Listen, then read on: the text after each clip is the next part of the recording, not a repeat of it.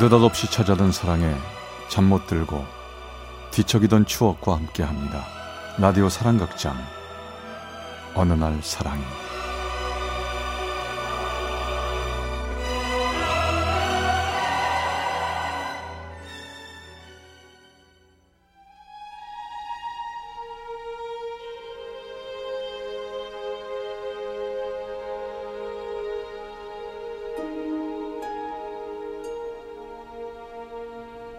사랑의 체험수기 어느 날 사랑이 제 37화 후리지아 그녀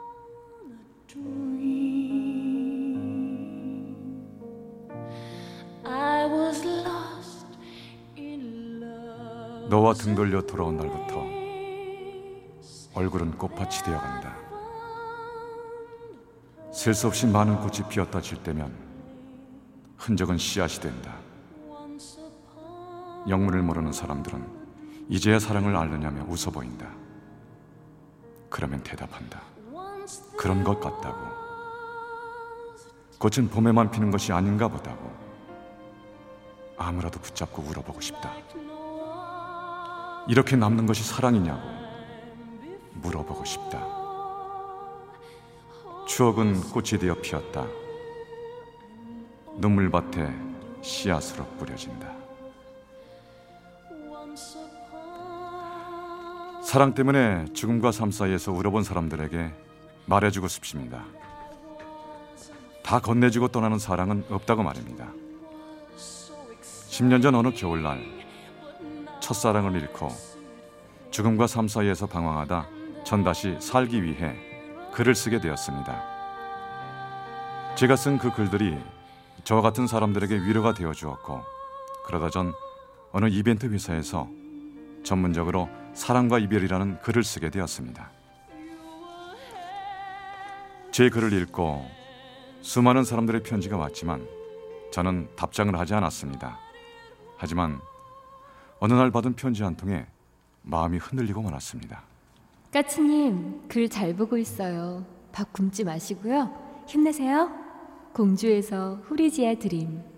이것이 운명이었는지 그 짧은 글에 1년 만에 처음 답장을 쓰게 되었고 그 후 6개월간 편지를 주고받았습니다. 그러던 어느 날 날아온 편지 한 통. 까치님, 우리 친구인데 목소리 한번 들으면 안 돼요? 제 번호 진짜 비싼 건데. 016 땡땡땡 땡땡땡땡 꼭 전화 주세요. 예쁜 목소리 들려드릴게요. 공주에서 후리지아 드림. 하지만 저는 한 달이 넘어도 전화를 하지 못했습니다. 도저히 용기가 나지 않았습니다. 아니 어쩌면 두려웠는지 모르겠습니다. 그렇게 또 한 달이 지나서 다시 편지가 왔습니다. 까치님 너무해요. 어쩜 그렇게 전화를 안 해줄 수가 있어요. 우리 좋은 친구잖아요. 꼭 전화 주세요. 기다릴게요. 공주에서 좋은 친구 후리지아 드림. 시간이 마음의 상처를 치료한 것인지 아니면 한결같은 그녀 때문이었는지 전 마음이 흔들렸습니다. 그리고 후리지아 꽃향기가 가득한 어느 봄날 난 처음으로 용기를 내 동전 10개를 전화기에 넣고 번호를 돌렸습니다. 심장 소리도 급하게 뛰기 시작했습니다. 첫 동전이 떨어지며 들려오는 목소리. 여보세요? 여보세요? 어, 혹시 까치님? 맞, 맞죠? 그쵸? 너무나 예쁜 목소리. 난 아무 말도 못했습니다. 그러다 겨우 말을 꺼냈죠. 예, 저예요. 잘 지내셨죠?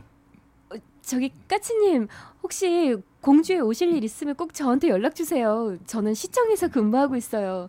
꼭이요, 꼭. 약속? 어, 그러죠. 알았습니다.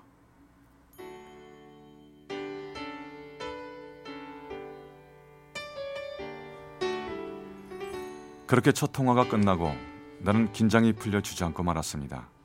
그 뒤 그녀와 그렇게 동전 소리와 함께 그리움이 쌓여갔고 얼마 후 나의 작은 빨간 자동차는 차량 고개를 넘고 있었습니다. 그녀를 만나기 위해서였죠. 그리고 그녀가 일하는 곳에 도착하고 난 그녀를 기다렸습니다. 잠시 후 커다란 눈에 긴 머리, 세련된 옷차림에 큰 키. 그녀의 모습에 난 눈이 부셨습니다. 까치님 반가워요. 어, 프리지야. 아, 정말 만나고 싶었어요. 전 우리가 언젠가 이렇게 만나게 될 줄 알았어요. 정말요? 네. 우리 어디 가서 저녁이나 먹죠.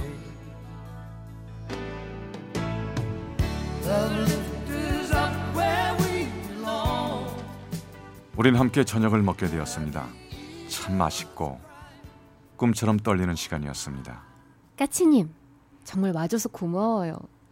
전 편지 목소리 느낌으로는 까치님은 좀 커다랗고 무거울 것만 같았는데 눈이 커다란 게 꼭 아직 어린아이 같으세요. 어때요? 요즘에도 우울해요? 제가 있어서 그렇지 않죠? 무슨 말을 그렇게 조잘조잘 예쁘게 하는지 그냥 듣기만 해도 좋았습니다. 그녀와의 첫 만남 너무 좋았기에 겁이 났습니다. 그리고 상처뿐인 제게 그녀는 내게 너무 과분한 사람 같았습니다. 그래서 전 겁쟁이처럼 무작정 그녀를 멀리하기 시작했습니다. 아무런 영문을 모르는 그녀는 전화를 수십 수백 통하였지만 난 전화를 받지 않았습니다. 몇 달의 시간이 지나고 그녀는 내 회사 앞까지 찾아왔더군요. 역시 제가 만나주지 않자 음성 메시지를 남겼더군요. 오빠 나야 회사 앞 카페야 올 때까지 기다릴 거야 그리고 막차는 11시야 그녀는 그렇게 메시지를 남기고 무작정 나를 기다렸습니다. 그렇게 일곱 시간을 넘게 기다린 그녀를 생각하며 전 마지막이란 생각으로 그녀를 만나러 갔습니다. 오빠 야, 너 왜 그렇게 바보 같아? 우린 그냥 펜팔 친구로 지내자고 했잖아. 난 너같이 잘난 사람에게 어울리지 않아. 난 그냥 이대로 혼자가 좋아. 더 이상 날 힘들게 하지 말고 제발 돌아가. 부탁이야. 오빠 그녀는 소리도 내지 못한 채 울고 있었습니다. 하지만 또다시 누군가를 사랑할 자신이 없었습니다. 너무 오랜 시간 많이 아팠기에 상처난 가슴으로 안아주기에는 그녀에게 너무 미안했습니다. 오빠 오빠에게 난 상처 내가 곁에서 치료하면 안 되는 거야? 함께 이겨내면 안 되는 거야? 나한테도 기회는 줘야 하는 거 아니야? 네가 너무 힘들 것 같아서 그래. 내 마음 그렇게 모르겠니?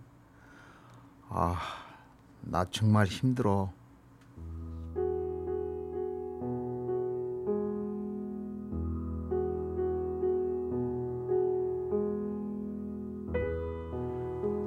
그렇게 우린 헤어지고 말았습니다.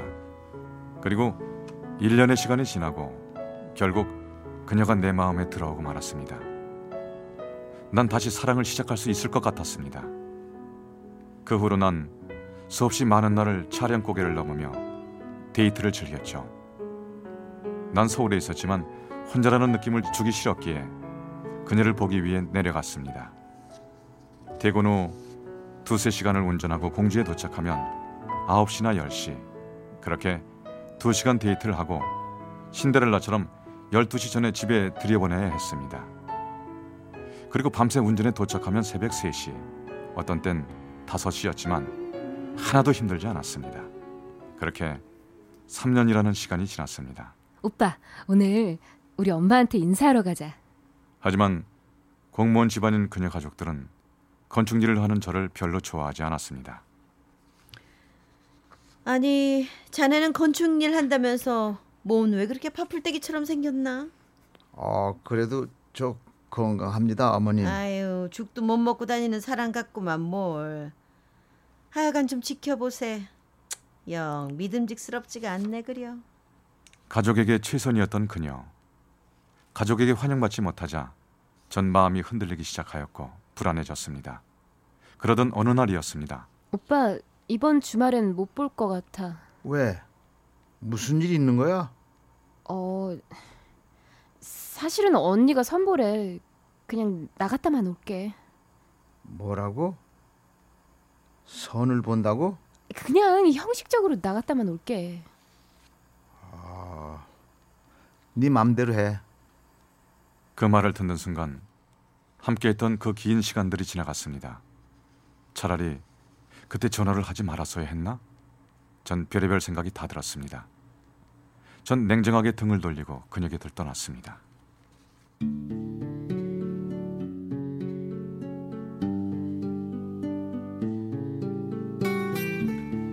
그렇게 우린 또 1년을 이별했습니다. 하지만 사람의 운명이란 쉽게 거스를 수가 없는가 봅니다. 그녀가 못 견디게 보고 싶었던 전 차를 몰고 새벽에 그녀를 찾아갔습니다. 나야. 정말 보고 싶어서 보지 않으면 안 될 것 같아서 이렇게 달려왔어. 제발 나와줘. 나 나올 때까지 밖에서 기다릴게. 네? 아니 도대체 1년이나 지난 지금 아, 아, 이게 뭐예요? 기다리지 말아요. 하지만 전 이대로 갈 수가 없었습니다. 1년의 이별로 충분히 그녀의 소중함을 알게 되었던 전 그녀가 나오기만을 기다리고 있었습니다. 얼마의 시간이 흘렀을까요? 새벽 이슬의 촉촉함이 느껴질 때쯤 인기척이 느껴졌습니다. 그녀가 나온 거였습니다. 나쁜 사람. 나빠, 나쁜, 진짜 나빠. 내 마음도 몰라주고 맨날 나만 울리는 나쁜 사람. 미안해. 정말 미안해. 다시는 네 곁에서 떠나지 않을게. 사랑한다. 정말 믿어줘.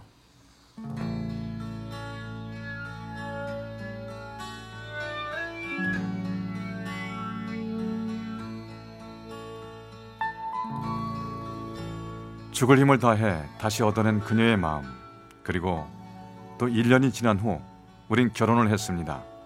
어느덧 5년이란 세월이 지났네요. 이제 그녀는 내 아내가 되었습니다. 그녀는 내 삶의 한 줄의 시, 노란 꽃 한 송이, 나의 사랑 후리지아가 분명합니다. 마지막으로 아내에게 말하고 싶습니다. 사랑하고 존경한다고 말이죠. Missed you before and now where I'll find comfort God knows cause you left 충남 공주시 신관동의 강대협 씨가 보내주셨습니다. 어느 날 사랑이 제 37화 후리지아 그녀 편이었습니다.